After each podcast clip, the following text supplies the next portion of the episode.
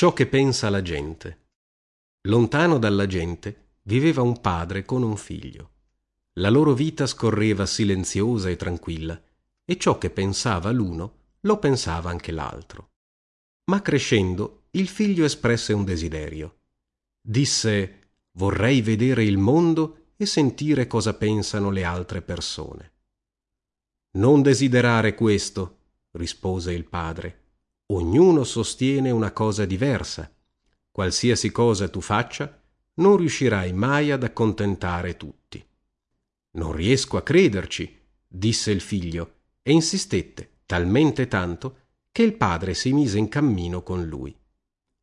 Affinché l'asinello non rimanesse solo soletto a casa, lo portarono con sé. E così si incamminarono per il mondo, davanti il padre, affiancato dal figlio, e alla cavezza dietro di loro trottava l'asinello. Passò poco tempo ed incontrarono un contadino. Si fermarono e discussero del più e del meno, del tempo e del raccolto.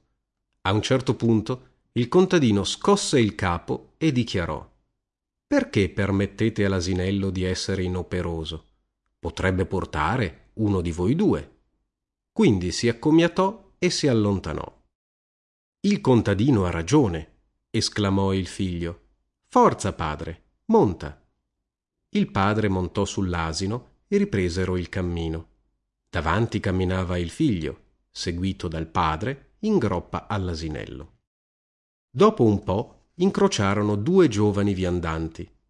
Questi narrarono di paesi lontani, finché uno disse all'altro Come trovi il fatto che l'adulto cavalchi l'asino, mentre il giovincello deve andare a piedi?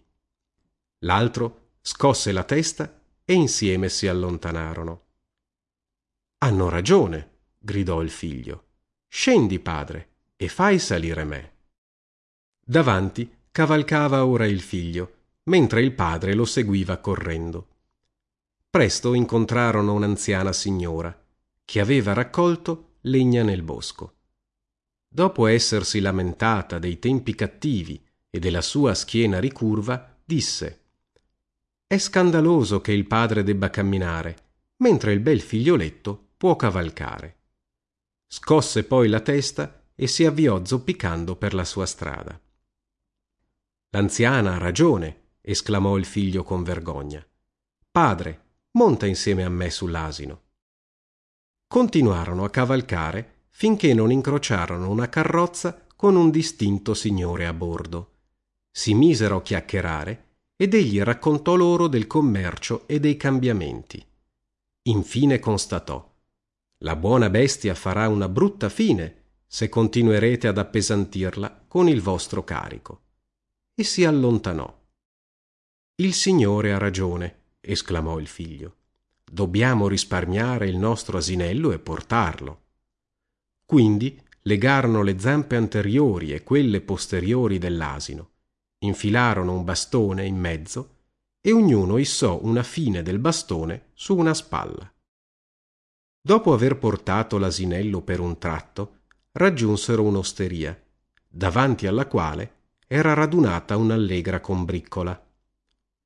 Guardate quei due stolti, gridò uno di loro. Portano il loro asino invece di cavalcarlo. Tutti risero e urlarono. Un altro schiamazzò. Se non lo vogliono cavalcare, perché non lo conducono alla cavezza?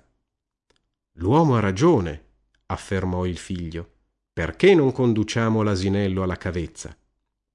perché in questo modo siamo partiti da casa, disse il padre.